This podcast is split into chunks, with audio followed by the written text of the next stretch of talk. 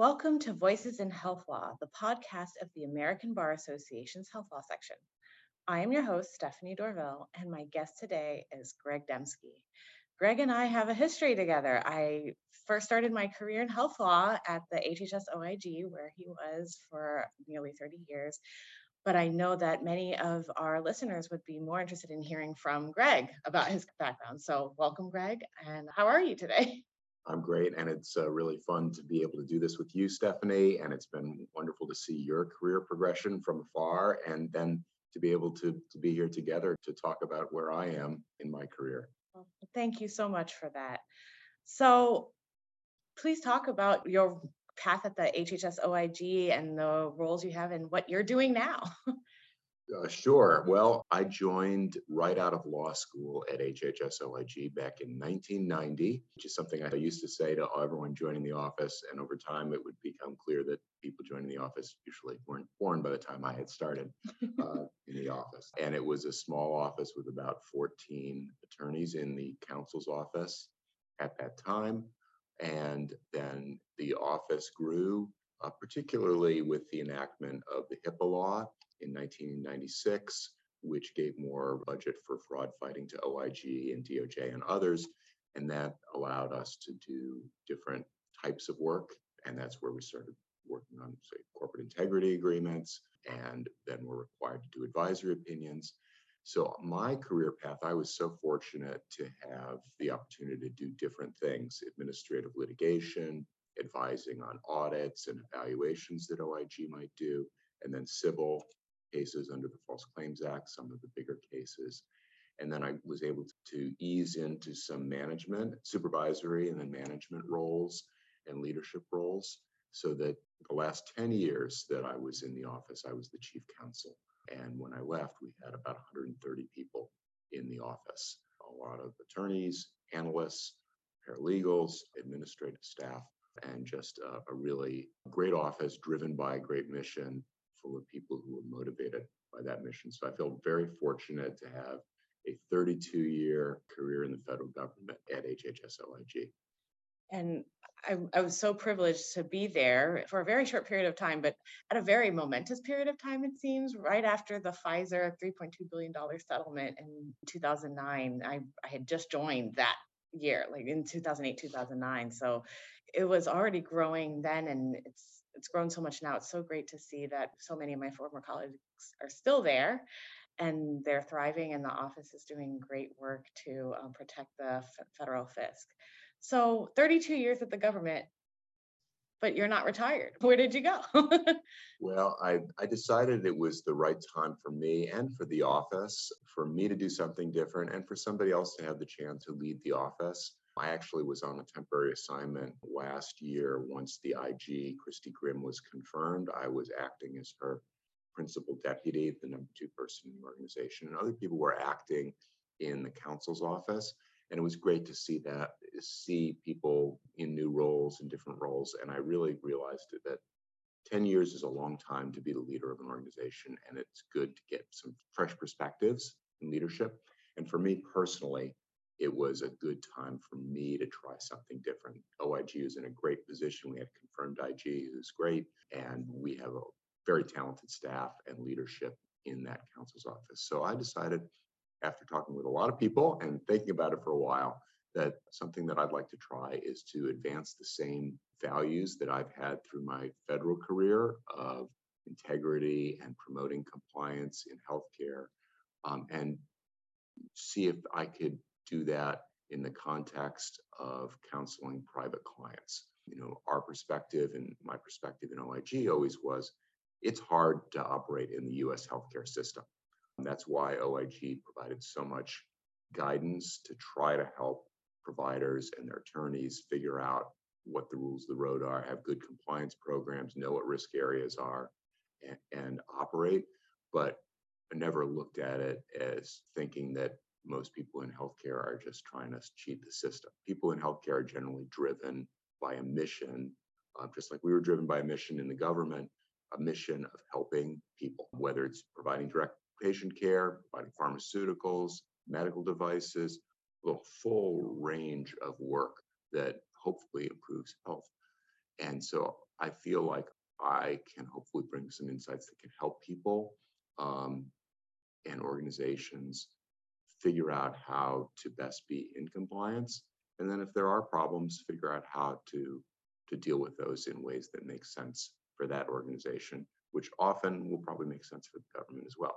Definitely. I mean, there's so much of navigating the gray that we have to do in healthcare. And it's so funny that you say that's the reason why you are where you are. And that's sort of the reason why I was motivated to go in house as well. So it's so funny how it all comes full circle. We all have very mission driven careers within healthcare. Right, right. And it, you know, it's um, one of the things that I've enjoyed doing in my career in the federal government is being a lawyer and a trusted advisor and counselor for people who have to make difficult decisions, some of which are legal decisions, Yeah. but also judgmental decisions. And my hope is that I'll have the opportunity to do that in the in the private sector with organizations and leaders of organizations in in all aspects of the industry. So you already touched on parts of my next question, you know, trying to be a trusted advisor and someone who can help clients to navigate very difficult issues in the healthcare industry. What skills have been instrumental in your success as, you know, chief counsel and now in private practice? Yeah, well, I would first of all say I was incredibly lucky and fortunate um, in a lot of ways in my career. So I think that is a major part of my success. But I think that as a more junior attorney, writing, editing, and you know, learning the substantive areas and being able to present either on in paper or verbally an objective analysis or an or an advocacy situation.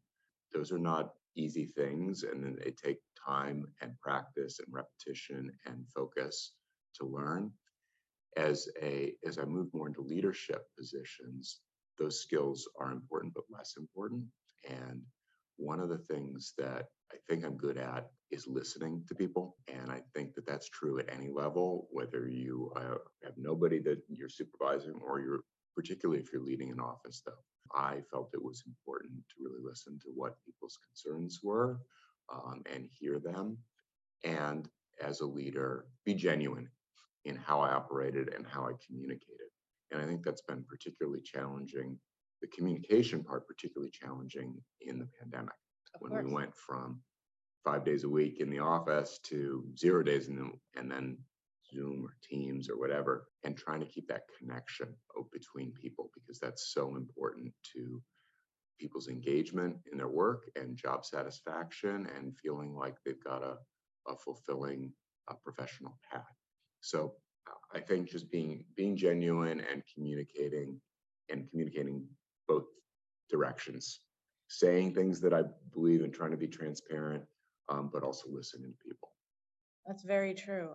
Even in-house, you know, at the government, you were the the law firm of the HHS organization, which is a very large organization. And so you're dealing with not only clients internally to the I, you know, the Office of the Inspector General, but you're dealing with other agencies. I mean, Mhm. just going back to how the Office of Counsel became so large, people might not have realized that it was HIPAA that really gave them a lot of more a lot more power. I mean, the history of HIPAA is so interesting and you know, especially in this era.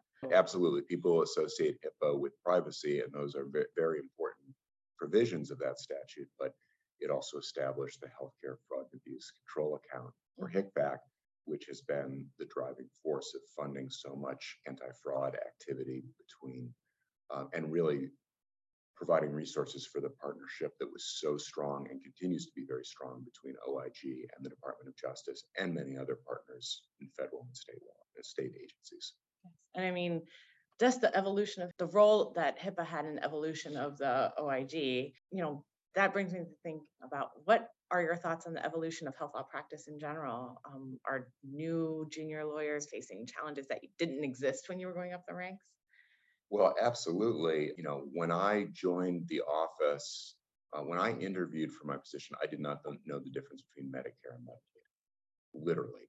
And I was still hired. And then the level of substantive knowledge and background of the people that the office now hires or brings in as interns or law clerks. Uh, it's so impressive. A lot of people have clinical backgrounds, a lot of people have master's degrees in public health or um, similar types of disciplines, and they've devoted real thought and energy into developing knowledge in the health law area. So just in the training, and there's so much more in the way of programs in law schools um, to develop that.